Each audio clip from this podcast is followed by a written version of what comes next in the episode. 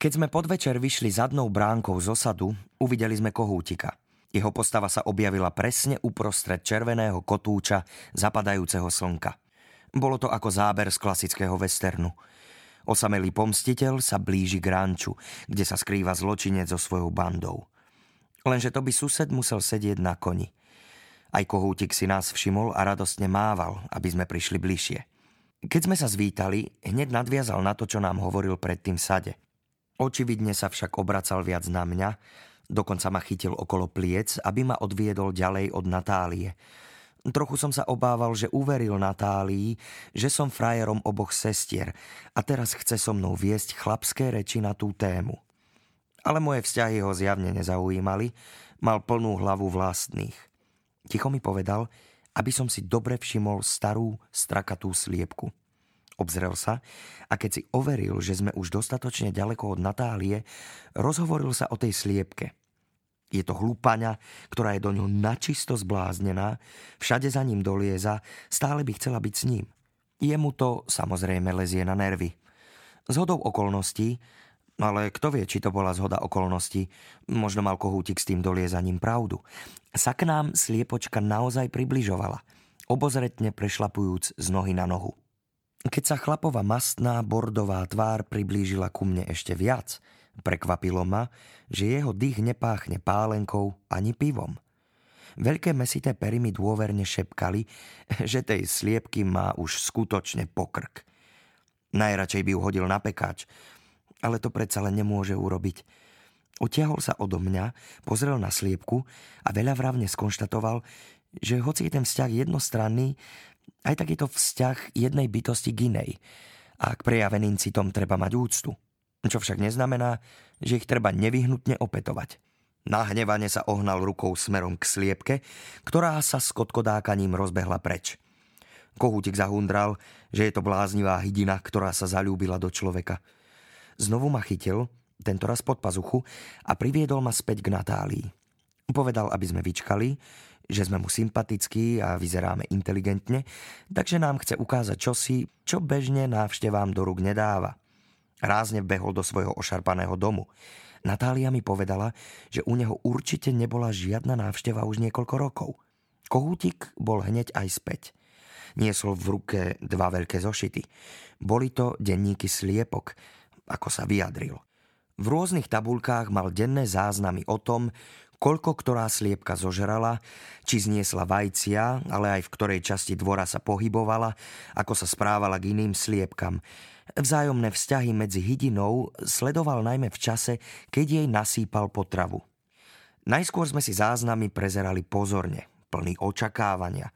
Určite aj Natália dúfala, že tam objaví nejaké ešte podivnejšie absurdnosti, ale potom náš záujem ochabol. Zrejme si to všimol aj kohútik, pretože nám zošit zobral a podal nám druhý, vraj dôležitejší. Nazval ho Tajné denníky sliepok. Záznamy boli písané v prvej osobe singuláru a na rôznych stranách rôznymi rukopismi.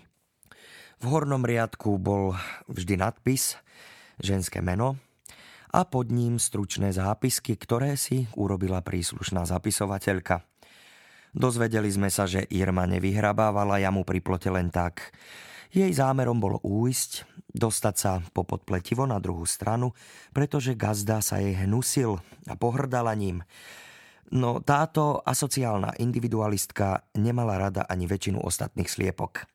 Carmen opisovala najmä vzťahy v kolektíve, obývajúcom dvor.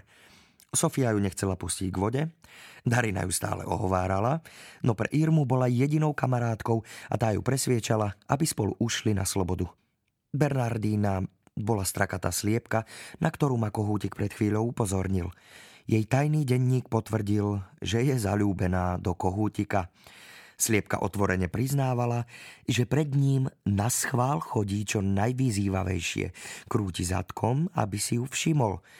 Žiarlila na Sofiu, ktorá bola mladšia a urastenejšia. Spýtal som sa kohútika, či by mi tie zošity na pár dní nepožičal.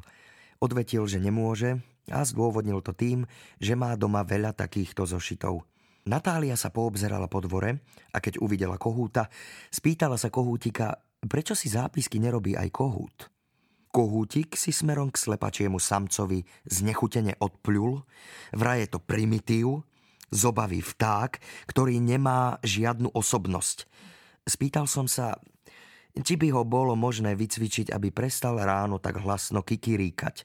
Kohútik povedal, že všetky jeho pokusy o vzdelávanie kohútov boli aj v minulosti márne, no tento je zo všetkých najsprostejší. Zo zvedavosti mu dokonca chce dať zmerať í kvé. Cestou domov Natália povedala, že sused zrejme na kohúta žiarli. Asi mala pravdu. Prekvapilo ma však, že sa ani slovkom nezmienila, že tento sused by ako téma vystačil minimálne na novelu. Zrejme sa stále krčovito držala svojej olomouckej zásady, že o bláznoch, ani o tých tichých a neškodných sa literárne texty písať nemajú. Nechcel som na tú tému už veľa hovoriť, pretože v hlave mi už prebleskovali najrôznejšie roviny príbehu o ľúbostnom vzťahu svojrázneho dedinského chlapa a jeho sliepky. Rýchlo som sa so všetkými rozlúčil, aby som čo najskôr mohol zapnúť notebook a začať písať. Kohútik ako outsider v dedinskom prostredí a zároveň dominantná osobnosť slepačieho kolektívu. Na jednej strane výsmech a drobné zákernosti zo strany ľudí, vulgarizmy načmárané na dverách, zdochnutá mačka prehodená cez plot, na druhej strane milostné avantúry džigola medzi hydinou. Ja, to bude asi vyžadovať nejaké podivné opisy navodzujúce predstavu slepačej erotiky.